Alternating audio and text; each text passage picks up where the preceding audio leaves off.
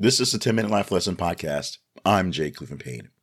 One of the most, most, you know, just amazing things about being a human is the ability to suspend disbelief. That is willing to cut your brain off so that things that you know cannot be true can fall in line and seem like they're actually happening.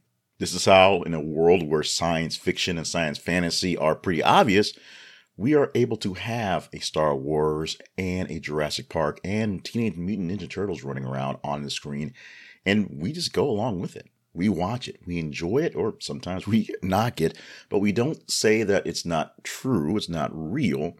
We just disbelieve the fact that it doesn't actually exist. So, one of the great things about that is because that means we as people, as a species, if you will, are born with the ability to have open minds, open to ideas, open to thoughts, open to images that even though we don't, we know aren't existing, know aren't real, we can accept them in that real time and go with it. This is great for the world of movies and TV and podcasting things and books, things where you write a story for entertainment or maybe some an allegory of something uh, to get people's attention. That works great when you're trying to put lizard men and elves and big giant robots uh, in the screen or in books so that you can entertain folks and maybe use an allegory there as well. It also works fairly well when you're trying to convince someone of something they don't actually want to hear. However, the stakes are a little different. There's a difference in not liking the direction of a movie, not liking the way a certain actor portrayed something, or even worse, in the time I'm recording this, the times I'm recording this, if you will, there's a lot of people who are freaking out about the uh, racial identities of certain characters being portrayed by other racial identities, not as originally written, even though some of these things were written, you know, uh, you know, some over hundreds of years ago, and were about fantasy creatures who didn't exist in the first place. Now, what this has to do beyond the fact that uh, you know I'm into movies and stories and things like that is how you're basically portraying your story, your life to people out there, and how other people are portraying them to you.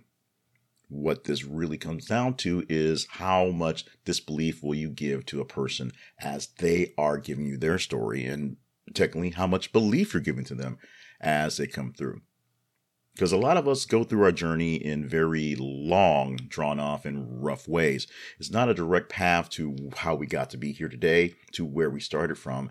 And sometimes it's a grand sort of hero's journey to tell that's really interesting, and sometimes it's not, but we still have to tell it. You still have to tell But here's how you deal with new people or people who are opening up to you in different ways.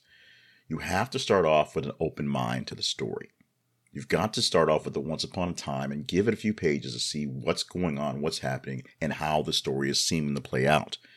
Especially if you have a good idea of how the story plays out because the person's at a certain point, but they start off somewhere that doesn't quite seem to fit the narrative of where they are. People are who they are. People got to be how they got to be in some way. And when you get to know them, whether they are openly explaining it as sort of like telling you the life stories, or you're just seeing it in bits and pieces as you get to hang around them, see them interact with other folks, the whole waiter thing. When you get to know what's going on, you have to make sure you have that open book to not straight up judge them for who they are or who they're trying to be or who they were. You may see somebody who's a serious grump, and then by getting to know them a bit more, know that they've gone through a lot of stuff and maybe going through something pretty heavy right now. And at some time in the past, they weren't quite so grumpy and they can probably be a happy person and a more successful and fruitful person for the world once they get through that thing. And that's when you know you should try to either help them get through the thing yourself or back up and let them get through it on their own. In contrast, you start off an open book and you let the story play itself out and see how things are going, but you also have the right to close that book and just walk away as you want to going back to analogy of movies and television and books and things like that. Something that people really get stuck on, especially in this day and age, which is really kind of weird, is uh, if they have a series on something like Netflix, especially if it's um, dropped there where you can binge watch the whole thing in a certain period of time. Back in the day when they had network television, it was all serialized and you had to prove yourself to be there. If you didn't get too far past the pilot, they stopped producing it. They cut the money off. It was done. It didn't get a conclusion of any sort. It didn't get a full season, short or long. So if people don't really get into a sitcom or a drama within three, four episodes, it's probably not going to get the full 20 episodes of that season, and you'll end up with the story being cut off there. Maybe they've filmed some, but they just don't release it. Now, if it's filmed, if it's done, and if it's really kind of not clicking, people will keep on watching it because they're invested in getting to the end of it, even though they hate it. People buy books all the time, and many people who are really into those books will read a book until they get done with it. When in reality, if the book isn't very good, you should probably just put it down and move on with your life because you're not getting any joy out of it. You're just basically rage reading to get to the end of it just to be angry that you've read the whole book, that you wasted your time with that book when you could have wasted, you know, three, uh, two thirds less time with it, three fourths less time with it because it wasn't very good. Flip back to dealing with people again. Have an open mind with the people that you're around, dealing with, working with, talking to, seeing every day.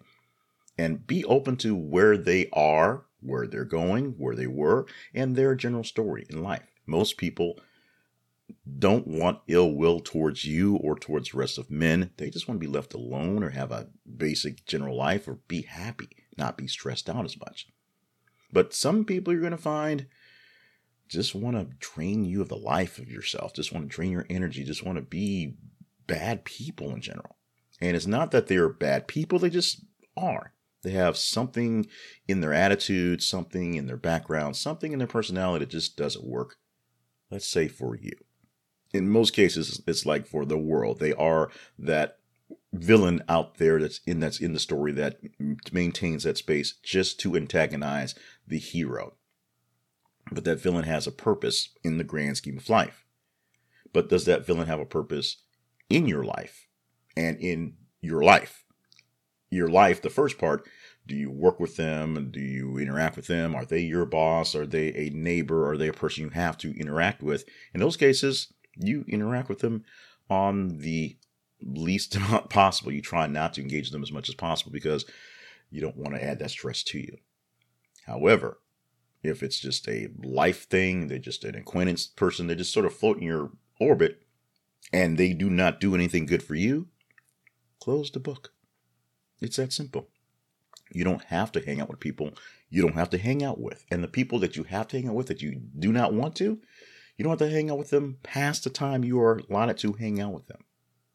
It's that simple. If you work with a person uh, who is just generally annoying, don't go to the parties that they're at because they're going to be there being generally annoying.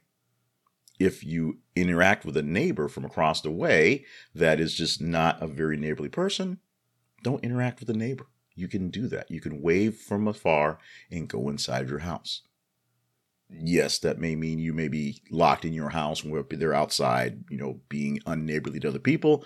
But this is not about you hanging out in your yard, unfortunately. This is about you dealing with other people. People are people, and that is sort of their curse. They are what they are. They can be some great things, they can be some not so great things. But you have to make sure that you are doing what you can to not be a horrible jerk so that in your case, when they're coming to you with the open mind, they don't have to slam the book shut because you are a horrible read, you're a horrible person, just terrible in general. Have an open mind. Start off all relationships with an open mind, but don't be afraid to shut it down if you seem that it's not going to work out.